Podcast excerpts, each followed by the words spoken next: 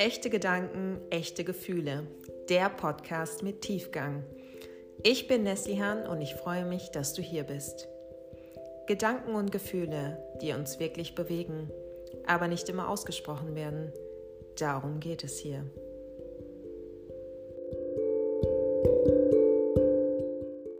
Herzlich willkommen im Podcast Echte Gedanken, echte Gefühle. Ich bin Neslihan und ich freue mich heute über Matthias. Matthias, herzlich willkommen an der Stelle. So schön, dass du hier bist und es ist heute tatsächlich eine Premiere, weil wir den Podcast vor Ort aufnehmen. Ich bin gespannt, wohin uns die Folge führt. Und ähm, bevor ich jetzt zu weit aushole, äh, stell dich doch gerne einfach mal vor, Matthias, wer du bist und was du machst. Ja, also vielen Dank, dass ich hier sein darf. Ähm, ich freue mich schon und dann noch bei der ersten Jubiläum, ne, jetzt kein Jubiläum, das ist quasi was ganz Neues. Genau. Freue ich mich sehr. Ähm, ich bin Matthias Rückheim, äh, ich bin Trainer und Emotionscoach. Ähm, bin gerade in so einer Phase, wo ich den Coach-Begriff eigentlich so leicht abwandeln möchte für mich, mhm. habe aber noch nichts gefunden. Ähm, und deswegen sage ich es einfach noch so als Emotionscoach, äh, obwohl es wahrscheinlich irgendwie so Richtung Begleiter geht oder ich bin danach am Überlegen. Trainer im, im Sinne von Unternehmen, ähm, Leadership, Feedback-Kulturen, ähm, aber auch für Selbstreflexion auf dem Weg quasi, wo will ich hin in meiner Rolle, wo will ich hin in meiner Firma. Mhm. Ähm, trainiere ich mit, mit größeren und kleineren Firmen. Und im Emotionscoaching bin ich ja, für emotionale Blockaden da, Emotionen regulieren, wie können wir damit umgehen, generell viel über das Thema Emotionen lernen. Das ist für mich ein sehr spannendes Thema und äh, ja, habe ich mich darauf spezialisiert. Cool. Also ich glaube, äh, gerade so Emotionen, und da werden wir auch gleich mal direkt drauf eingehen, ist wahrscheinlich, also ich empfinde es als sehr spannendes Feld, deswegen auch irgendwo der Name des Podcasts, echte Gedanken, echte Gefühle. Ähm, und von daher auch wunderbar, dass du heute hier bist und uns über das Thema Emotionen unter anderem auch ähm, mehr erzählen kannst. Mhm. Wir kennen uns ja beide durch das Coaching und ähm, aus dem Austausch weiß ich, dass du vorher auch was anderes Berufliches gemacht hast, also dass wir da auch gewisse Parallelen haben. Für unsere Zuhörer und Zuschauer vielleicht dahingehend die Frage, was hat dich zum Coaching und auch zum Training mhm. gebracht und was hast du zuvor gemacht? Ähm, also ich war vorher was ganz anderes, wie du schon sagst. Ich war im Finanzbereich, äh, im Accounting eigentlich für fast zehn Jahre mhm. und habe dort äh, ja, einfach sehr viel mit Zahlen jongliert ähm, und irgendwann aber gemerkt, dass das nicht so meine Leidenschaft ist, so richtig. Also ich konnte das zwar, aber das war jetzt nicht so, dass ich mich darauf gefreut habe, das heute wieder zu tun. Ich war auch nicht der Typ, der in der Pause über Rückstellungen Witze macht oder so. Das war einfach nicht? Nee, das war nicht so ganz mein Thema. Ja. Und ähm, irgendwann habe ich auch gemerkt, dass mir das ganze Thema mit, mit Personal, da hatte ich meine Teams, mit den Leuten umgehen, die zu fördern und zu entwickeln, dass mir es viel mehr Spaß gemacht hat. Mhm. Und dann war schon so leicht der Gedanke, okay, mit Menschen was tun ist eigentlich eher was für mich. Und im Prinzip habe ich auch so angefangen, muss ich sagen, bevor ich BWL studiert habe, um in diese Schiene zu gehen, ähm, war ich immer so Richtung Biologie und ähm, habe eigentlich mein erstes Studium war, ich überlege gerade, wie es hieß, Bionik oder so, wo man so in die Gehirnforschung geht, ähm, weil ich eigentlich in die Richtung unterwegs sein wollte. Ich bin vom Pfad abgekommen, aus anderen Gründen irgendwie, und dann habe ich mich entschlossen, ich gehe wieder zurück und möchte wirklich jetzt mehr mit Menschen machen und interessiere mich auch dafür. Und das Coaching kam dann einfach so in den Sinn. Ich wollte jetzt nicht direkt Psychologie studieren, mhm. um, um vielleicht da nochmal tiefer zu gehen. Das heißt nicht, dass ich es nie mache. Also ich überlege immer wieder eigentlich, ob ich das Studium noch nachlege. Aber im Coaching kam ich erstmal relativ schnell zu Tools, mit denen ich auch mit Menschen arbeiten kann und die ich mhm. dafür nutzen kann. Und da hat mir es mega Spaß gemacht. Und ja, Emotionen kamen dann danach. Also ich habe erst systemisches Coaching gemacht als Ausbildung, Grundausbildung und dann ähm, die Emotionen so ein bisschen nachgelagert, weil ich gemerkt habe, wie viel man mit dem Unterbewusstsein arbeiten kann. Und die Emotionen sind im Unterbewusstsein und irgendwie fand ich es faszinierend, wenn man nach Emotionen lebt und denen folgt und sagt, okay, das ist quasi eigentlich eine Grundlage, auf die kann ich hören in mhm. meinem Körper und muss gar nicht so viel nachdenken. Ähm, Finde ich es ziemlich spannend, das zu vertiefen und dem auch zu folgen irgendwie. Mhm. Ähm, da gibt es jetzt so zwei Punkte, an die ich direkt anknüpfen möchte. Und zwar der erste Punkt, mh, hm, vielleicht auch mal generell eine Erklärung in Richtung, was sind Emotionen, was sind Gefühle? Gibt es eine Unterscheidung? Mhm. Ähm, und als zweiten Punkt, und das finde ich so wertvoll, dass du sagst, so wenn ich meinen Emotionen folge, dann bin ich schon auf einem guten Weg. Aus deiner Erfahrung, machen das denn viele? Oder gibt es da noch mhm. Nachholbedarf, wirklich auf seine Emotionen zu hören und seinen Emotionen zu folgen, vor allem den positiven Emotionen? Mhm. Also vielleicht zu den Emotionen erst. Ich, ich glaube, wir verwechseln es oft mit den Gefühlen, wie du es schon gesagt hast, was ist Emotion, was ist Gefühl. Also eine Emotion ist im Prinzip das erste Handlungsprogramm unseres Körpers. Also ähm, irgendwas passiert, ein Bedürfnis ist erfüllt oder ein Bedürfnis ist nicht erfüllt mhm. Und unser Körper reagiert darauf, weil er uns in irgendeine Aktion bringen will. Und das sind dann Emotionen, die kommen quasi von tief drin und sorgen dafür, dass Hormone ausgeschüttet werden. Und diese Hormone bringen uns in Action.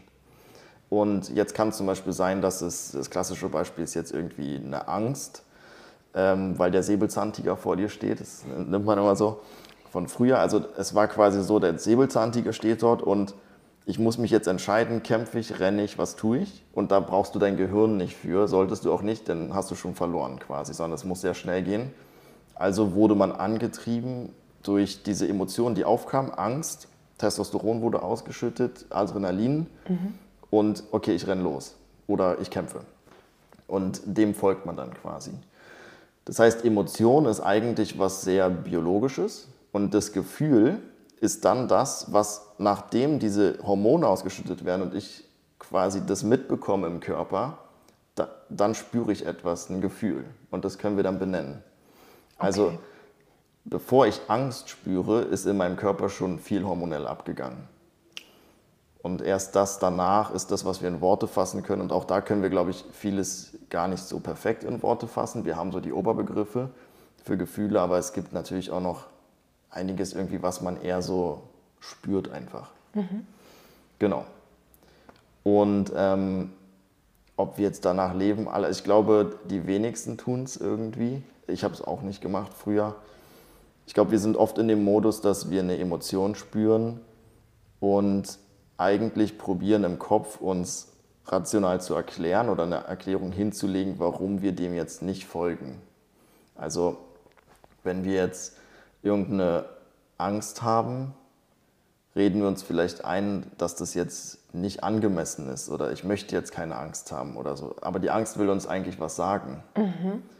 Und dann probiere ich mir Argumente hinzulegen, wie ich das irgendwie vor mir rechtfertigen kann, dass ich dieser Angst jetzt nicht folge, sondern was anderes tue. Wir kennen es alle mit diesem Bauchgefühl. Ich komme irgendwo hin, weiß ich nicht, ich habe eine Wohnung oder so. Ich, ich suche eine neue Wohnung, ich gehe rein und ich habe sofort das Bauchgefühl, das ist es nicht. Ja.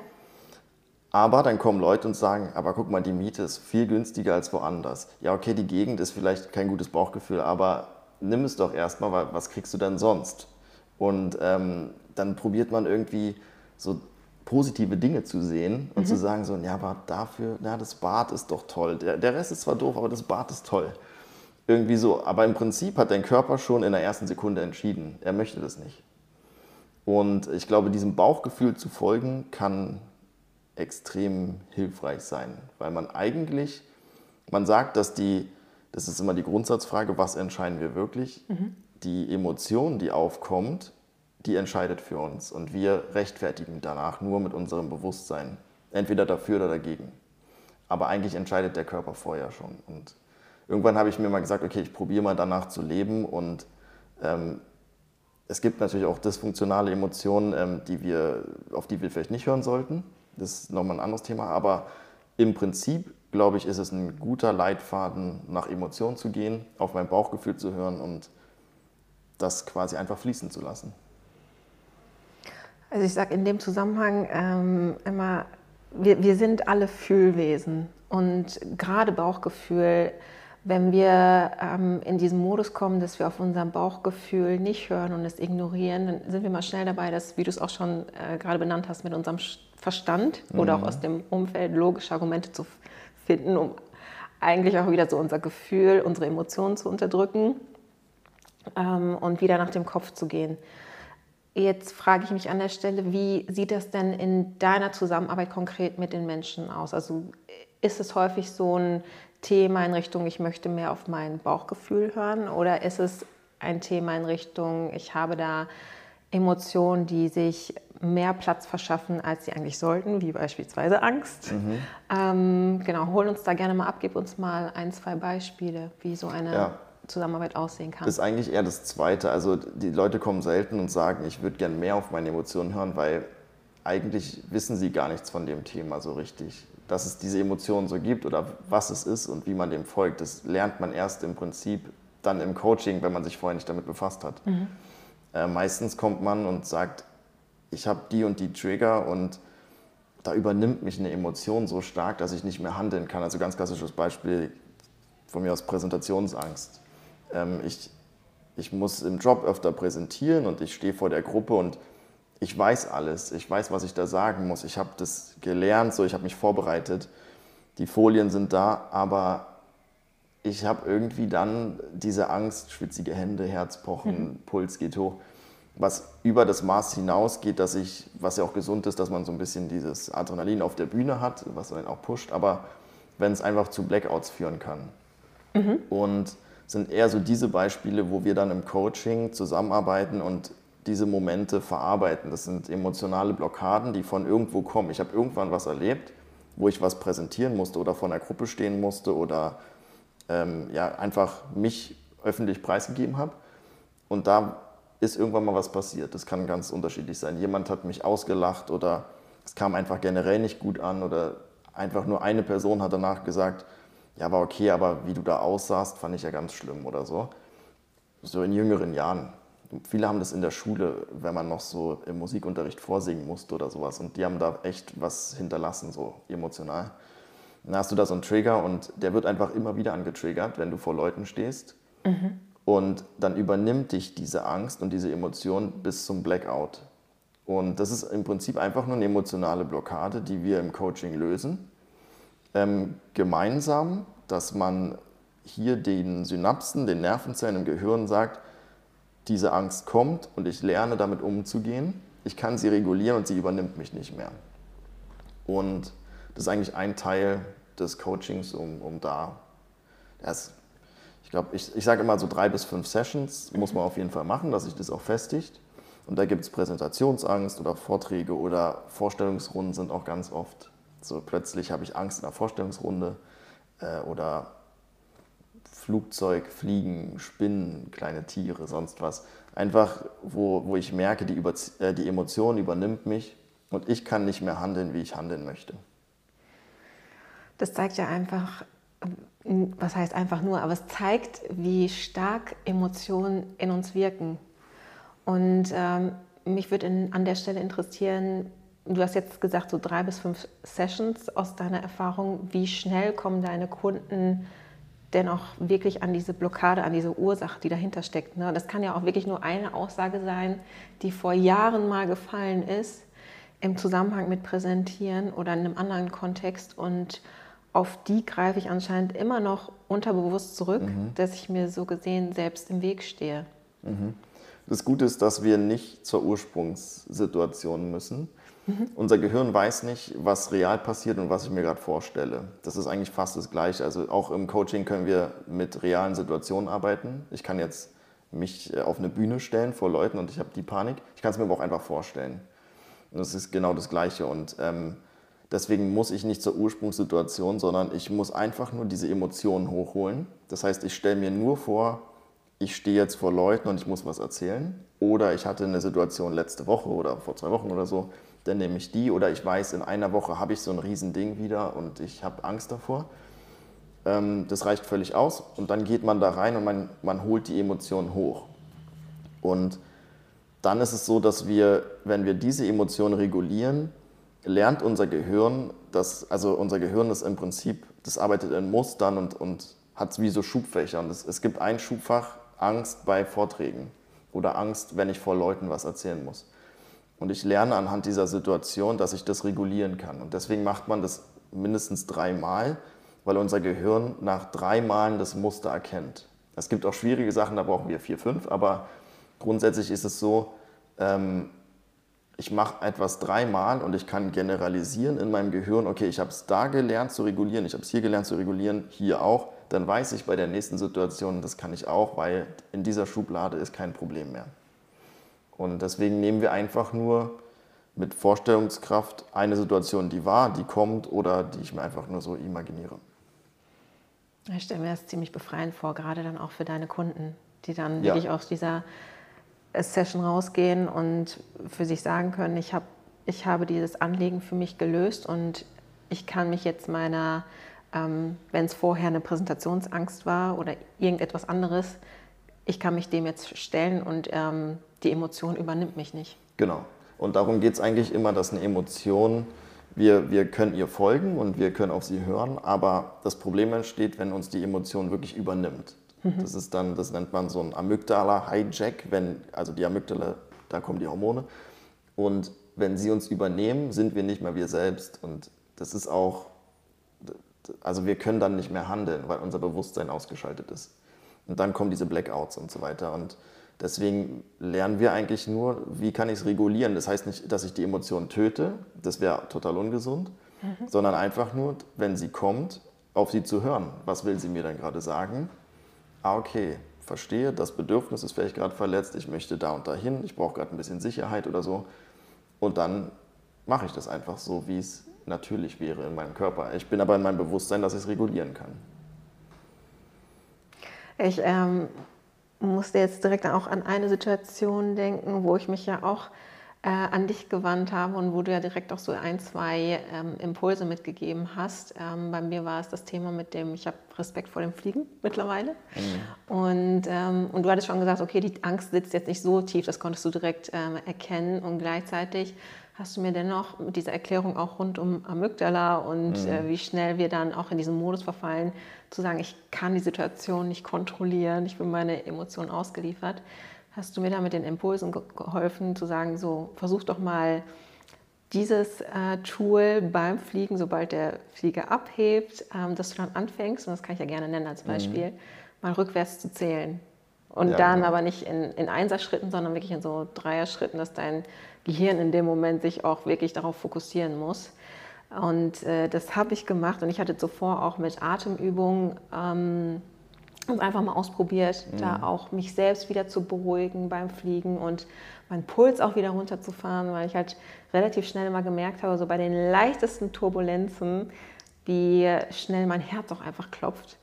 Und dann habe ich bei dem darauf folgenden Flug diese Übung angewandt, äh, rückwärts gezählt, auch laut rückwärts gezählt den einen oder anderen Blick kassiert. Mhm. Und es war mir dann egal, das konnte ich, die Blicke konnte ich aus, blenden, weil ich mich wirklich darauf fokussieren wollte. Ich zähle jetzt einfach runter und ich sehe zu, dass ich mich nicht verzähle.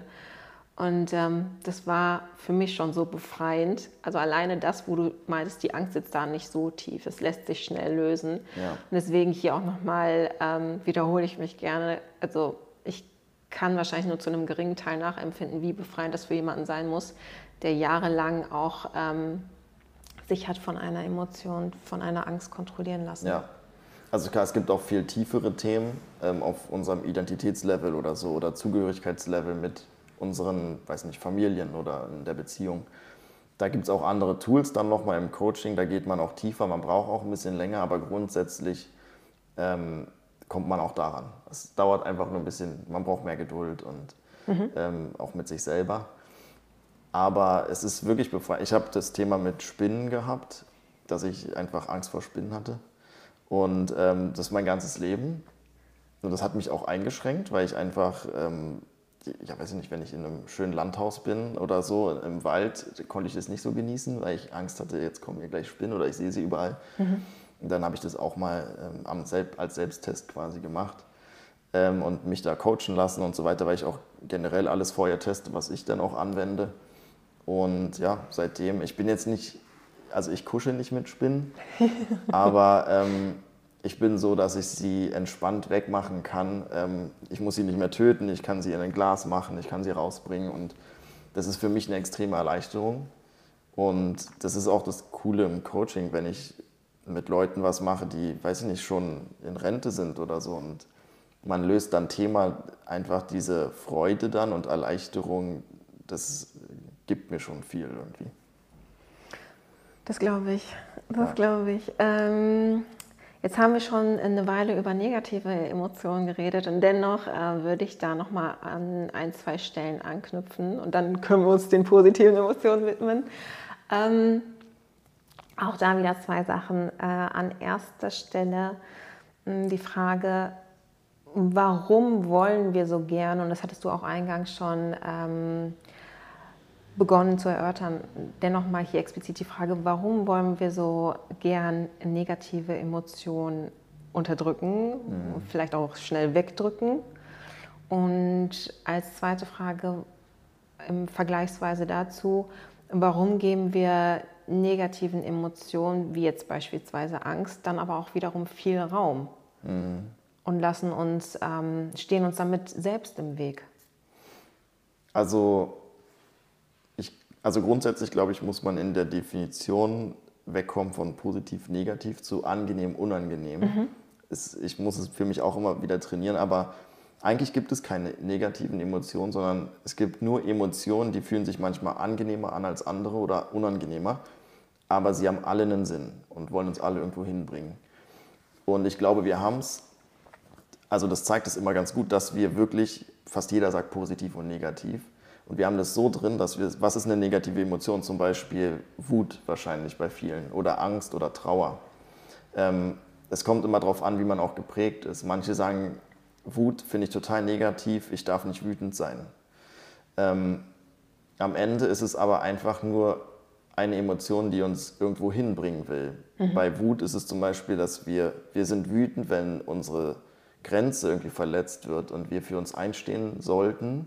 Und Wut ist dafür da, um uns in unsere Selbstwirksamkeit zurückzubringen. Ich bin wütend, ich stehe für mich ein, ich ziehe meine Grenze und habe mich quasi verteidigt. Und danach ist auch wieder gut. Ähm, Trauer ist dafür da, um Abschied zu nehmen, was auch sehr wichtig ist, so ein Trauerprozess ich verliere vielleicht jemanden, ähm, jemand stirbt oder in der Beziehung, ähm, ich werde verlassen und ich muss die Trauer ja irgendwie verarbeiten, ähm, um mich dann vorzubereiten, dass ich danach auch wieder offen bin für neue Sachen. Und ich glaube, dadurch, dass wir das so negativ oft sehen oder auch eingeprägt bekommen von unseren Eltern manchmal, es kann ja auch sein, ähm, da, bei mir ist es zum Beispiel ein bisschen das Wutthema so. Also in meiner Familie gab es keine Wut. Und dann ist es einfach so in mir drin, okay, Wut ist anscheinend negativ, darf nicht da sein. Also wenn sie hochkommt, probiere ich sie wegzudrücken. Und das ist eigentlich total falsch, weil dadurch wird sie immer größer. Und ich glaube, das ist das Thema, warum wird es dann so groß? Einfach nur, weil wir es unterdrücken wollen und sie sich immer stärker melden muss. Wir handeln nicht nach ihr, das heißt, wir ziehen, mit dem Beispiel jetzt, wir ziehen unsere Grenze nicht, wir stehen nicht für uns ein, ich schluck es runter, ich gehe einfach und es gärt dann so und dann nehme ich es mit, dann träume ich davon, dann beim nächsten Mal ist sie wieder da und so baue ich Trigger auf, dass es immer schneller kommt und immer schneller. Und deswegen spüre ich sie auch immer öfter und immer größer, weil sie probiert quasi alle Wege zu nutzen, um sich erkenntlich zu zeigen und zu sagen, hey, bitte sei endlich wütend. Oder Trauer oder Angst oder was weiß ich.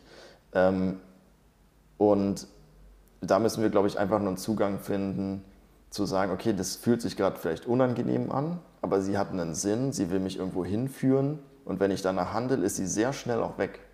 Das ist ja einfach nur ein Impuls, das geht super schnell, das kommt hoch, ich fühle eine Wut, ich kann es rauslassen und die Sache könnte nach zwei Minuten vorbei sein. Dadurch, dass ich es aber wegdrücke, wird es immer größer und immer größer und wird dysfunktional quasi, weil sie sich gegen mich wendet irgendwann. Irgendwann bin ich wütend auf mich selber, warum ich nicht wütend sein kann. Oder ich kompensiere es mit einer anderen Emotion über. Dass ich sage, wenn ich wütend bin, viele sind, sind zum Beispiel, die können Wut nicht spüren und gehen sofort in die Trauer oder so. Weil sie plötzlich, und dann sagen sie immer, ja, ich bin dann immer so traurig. Aber eigentlich meldet sich das innere Kind wahrscheinlich nur, sei doch mal wütend, ich möchte kurz wütend sein, ich will für mich einstehen und danach ist es aber traurig, weil ich es nicht tue. Ach so, das heißt, es wird dann mit einer anderen e-, Emotion genau. überdeckt.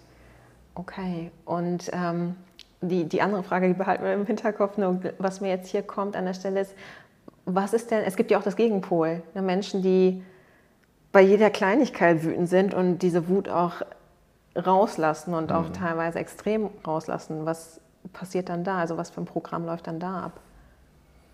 Ich glaube, es kommt immer auf den Fall an, was da die Prägung so ist. Mhm. Ähm, ob es noch gesund ist oder nicht mehr. Es kann ja auch, es kann auch äh, die Wut kann genauso ja eine Überkompensation von was anderem sein. Also was natürlich häufig passiert ist, zum Beispiel Leute mit geringerem Selbstwert, ähm, die fühlen sich irgendwo angegriffen, weil sie vielleicht nicht so reflektiert sind oder weil sie auch Angst davor haben, ähm, damit umzugehen.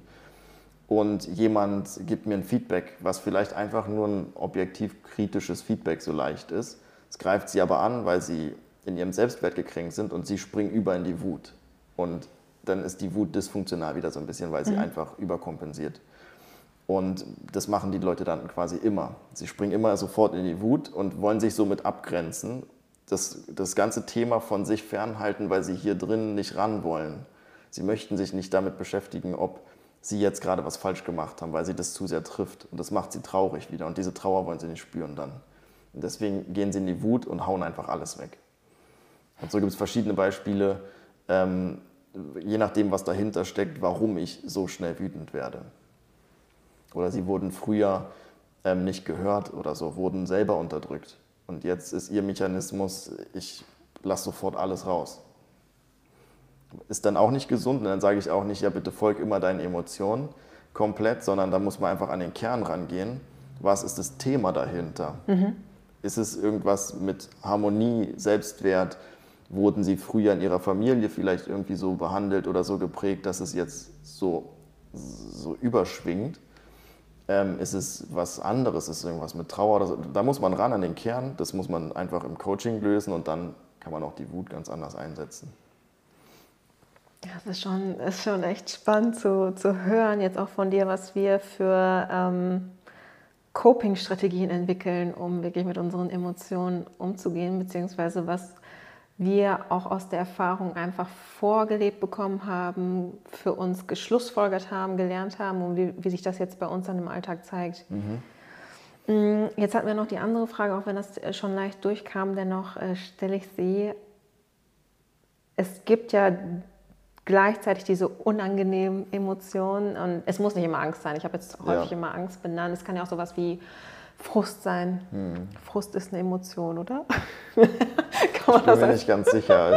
es kam so als Beispiel Frust, ähm, Unzufriedenheit so in die Richtung. Ja. Ähm, es gibt ja auch Situationen, wo wir diesen Emotionen sehr viel Raum geben, statt vielleicht mal was an einen Kontext an, einem, an einer Situation zu ändern. Beispielsweise ganz klassisch, was mir jetzt auch kommt oder was ich auch aus meiner Erfahrung äh, hier erzählen kann. Ich wusste, ich war unzufrieden in meinem Job und gleichzeitig habe ich dieser Unzufriedenheit viel Raum geschenkt und ähm, habe mich auch im Austausch mit äh, Freunden, Bekannten oder auch Kollegen, habe diese Unzufriedenheit, diesen Frust äh, zur Sprache gebracht und natürlich wurde das dann auch teilweise aus dem Umfeld befeuert, was mhm. dazu geführt hat, noch frustrierter zu sein.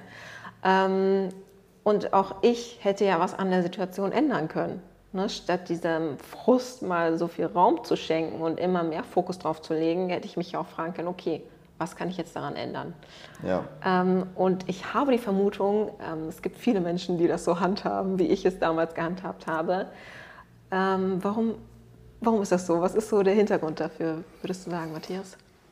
Mm, also ich kenne das Beispiel auch, weil wir so einen ähnlichen Werdegang haben. Das war bei mir auch.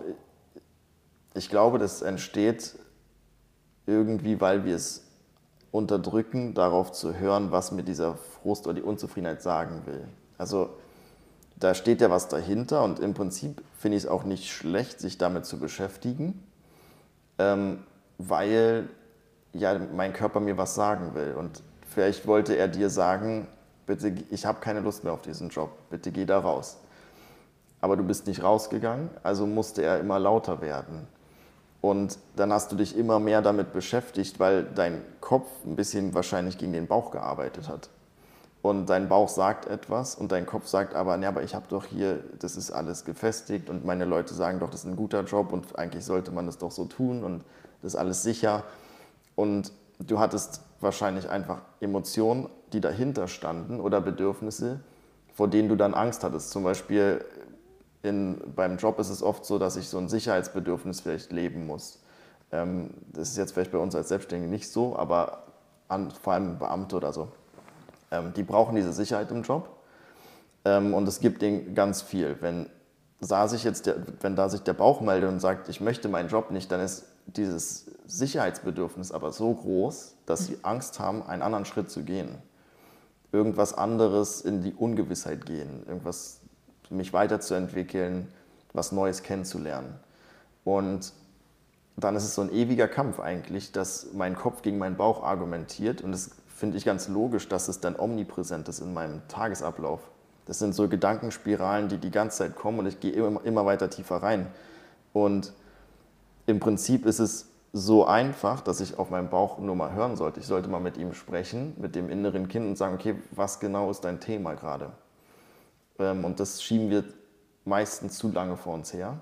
Und deswegen beschäftigt es uns einfach dauerhaft und es wird auch immer lauter und unangenehmer dann, ähm, anstatt uns mal hinzusetzen und ein ganz ehrliches Gespräch mit uns selbst zu führen. Ich habe ich dann immer so gemacht, einfach viel aufschreiben und so Gespräche führen und irgendwie rausfinden, was steckt dahinter, was, was ist jetzt gerade nicht in Ordnung, was ist aber auch meine Angst vor etwas Neuem oder vor der Zukunft. Ähm, wir Menschen wollen immer in unserer Gewohnheit bleiben. Es macht uns immer Angst, irgendwo anders hinzugehen und das kommt natürlich dann auch alles so hoch. Äh, ja, da äh, kann ich dir insofern auch zustimmen, wo du das jetzt gerade benannt hast, dass das irgendwie nicht weggeht und man sich gedanklich dennoch weiter damit beschäftigt. Das, das war definitiv auch bei mir der Fall. Also ich habe das jeden Tag gespürt, dieses Thema, mhm. äh, gerade dieses Jobthema. Und irgendwann habe ich auch angefangen davon zu träumen. Also auch das Unterbewusstsein, das kriegt ja viel mehr mit, als wir denken. Und wie sehr ich oder wie sehr dieses Thema einfach bei mir präsent war und ich wollte mich nicht damit auseinandersetzen, weil klar, ich, irgendwo hatte ich auch dieses Sicherheitsbedürfnis, beziehungsweise ich kannte es nicht anders. Mhm. Ähm, ich kannte es nicht anders, insofern einem roten Faden im Lebenslauf zu folgen und dem auch treu zu bleiben und habe natürlich dann den Argumenten, die mein Kopf geliefert hat, wie hast doch ein sicherer Job, hast doch mhm. tolle Kollegen, hast, ein, ähm, hast jeden Monat Gehalt, was willst du mehr? Ähm, und dann sich selbst gegenüber auch ehrlich zu sein, weil das sage ich auch immer, du kannst allen anderen um dich herum was erzählen. Mhm. So am Ende des Tages musst du dir selbst gegenüber ehrlich sein und wenn du dann auch in diesen ehrlichen Austausch mit dir gehst und dieses Gespräch mit dir führst, Dinge einfach mal aufschreibst, Gedanken notierst, dann kommt da schon ein Stück weit Klarheit oder dann nimmst du auch diesen unangenehmen Emotionen die Kraft, indem du mal anfängst, wirklich dich damit auseinanderzusetzen und nicht was vor dir herzuschieben. Mhm. Genau.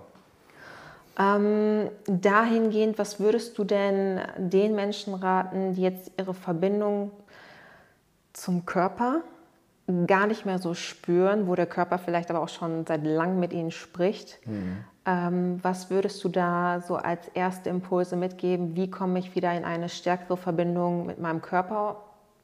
Beziehungsweise wie komme ich auch dahin, dass ich meinem Bauchgefühl mehr Aufmerksamkeit schenke als meinem Kopf oder als dem Umfeld um mich herum?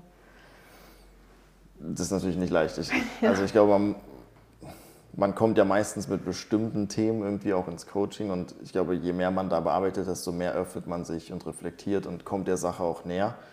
Ähm, ich, also ich probiere immer das so zu machen, dass ich einfach nur beobachte erstmal, dass man mal anfängt im ersten Schritt nur wahrzunehmen, was, was passiert denn gerade im Körper, ohne zu interpretieren. Ähm, ich habe mir es dann auch bei mir, wenn ich selber irgendwie da hinkommen muss, dass ich mich gefragt habe, ich, irgendwie, ich spüre Sachen, aber ich weiß gar nicht, was es mir sagen will, wo ich hin will, dass ich das wirklich aufschreibe, immer wieder, so über vier Wochen oder so, schreibe ich jeden Tag auf, wenn irgendwas Emotionales passiert, habe ich mir aufgeschrieben, was es jetzt war, also was habe ich gespürt und was war mein Umfeld gerade, was habe ich gemacht, an was habe ich gerade gedacht, äh, wo war ich. Ohne dann mir das genauer anzugucken. Und dann habe ich das quasi jeden Tag gemacht, vier Wochen lang oder was weiß ich. Und ähm, habe mich dann erst hingesetzt und auf das ganze Bild geguckt und probiert, so ein, wie so eine Analyse, so einen roten Faden zu finden. Okay, das kommt bei mir anscheinend emotional, wenn ich das, das und das mache gerade. Und so habe ich dann rausgefunden, was mir vielleicht gut tut, was mir nicht gut tut oder was mir mein Körper sagen will. Dass es vielleicht vorher nicht auffällt. Ähm, ja, immer wenn ich ins Büro gehe, habe ich Bauchschmerzen oder so. Mhm. Ähm, aber was dahinter steht, weiß ich nicht ganz genau. Und vielleicht weiß ich das auch generell nicht. Ich denke mir so, okay, heute ist wie ein schlechter Tag, ich sehe aber gar nicht, wo der Grund ist. Und wenn ich das so machen würde und ich schreibe jeden Tag das auf und ich sehe irgendwann danach, okay, interessant, ich habe ja die Bauchschmerzen immer, wenn ich das Büro betrete oder dieses eine Zimmer vom Kollegen oder so, dann kommt mir wahrscheinlich irgendwie das Bild, dass ich das verstehe erstmal und dann quasi danach handle. Und dann kann ich sagen, okay, das will ich jetzt gerne angehen. Jetzt gehe ich zum Beispiel zum Coaching und sage, ich habe das und das rausgefunden, ich weiß nicht, was ich damit mache, aber ich würde es gerne angehen. Mhm. Und ähm, so probiere ich das immer mitzugeben, dass man irgendwie erstmal nur beobachtet, aufschreibt und seinen Körper auch so ein bisschen kennenlernt, wann er was sagt und wie sich das so anfühlt. Das haben wir ja, wir spüren ja Emotionen alle woanders. Also manche spüren auch die Emotionen tatsächlich nicht so gut im Körper. Das ist dann irgendwie, manche haben es auch außerhalb oder nur im Kopf oder so. Ja. Aber man kommt auch mit der Zeit besser rein dann. Man muss es wirklich üben. Okay, aufschreiben ist also schon mal so äh, Tipp Nummer eins. Drüber reden. Drüber reden? Genau, mit anderen. Ähm, was auch nicht immer leicht fällt, aber dass ich mich öffne, mit anderen spreche. Hey, kennst du das auch? Ich habe irgendwie immer das und das in mir und ich spüre, ich kann das gar nicht zuordnen. Was ist denn das? Und manche haben ja auch andere Erfahrungen gesammelt und können mir dabei helfen dann. Mhm. Das heißt, drüber reden, aufschreiben, sind erstmal so, glaube ich, die zwei wichtigsten Dinge dann. Anstatt es mit mir selbst auszumachen und dann immer wieder nur in diesem Strudel und in diesen Gedankenkreis zu kommen, was wir auch vorhin hatten, ich gehe immer tiefer rein, aber ich komme zu keiner Lösung. Es wird immer nur stärker. Und ähm, dafür muss ich das einmal unterbrechen und nach außen gehen irgendwie. Okay. Super, danke dir erstmal für die Impulse. Wenn jetzt unsere Zuschauer und Zuhörer auf dich zukommen wollen, wie können sie dich am besten erreichen? Ähm, also einmal einfach mich googeln, dann komme ich, Matthias Rückheim. äh, meine Homepage ist auch sehr einfach, matthiasrückheim.com. Und äh, ja, da kann man mich kontaktieren, E-Mail schreiben, da gibt es so ein Kontaktformular, Telefonnummer. Ich habe alle Wege vorbereitet. Ähm, und ja, so findet man mich. Wunderbar, werde ich alles in den Show Notes verlinken. An der Stelle vielen Dank, Matthias, ähm, für das äh, kurzweilige Gespräch. Die Zeit ist verflogen und ich habe für mich äh, sehr viel mitgenommen. Danke, dass du uns auch ähm, im Hinblick auf Emotionen da nochmal abgeholt hast, auch Unterschied Emotionen und Gefühle und ähm, wie wir den Umgang damit auch in erster Linie pflegen können. Mhm. Vielen Dank auch an dich. Ich habe mich sehr gefreut. Viel Spaß gemacht. Danke.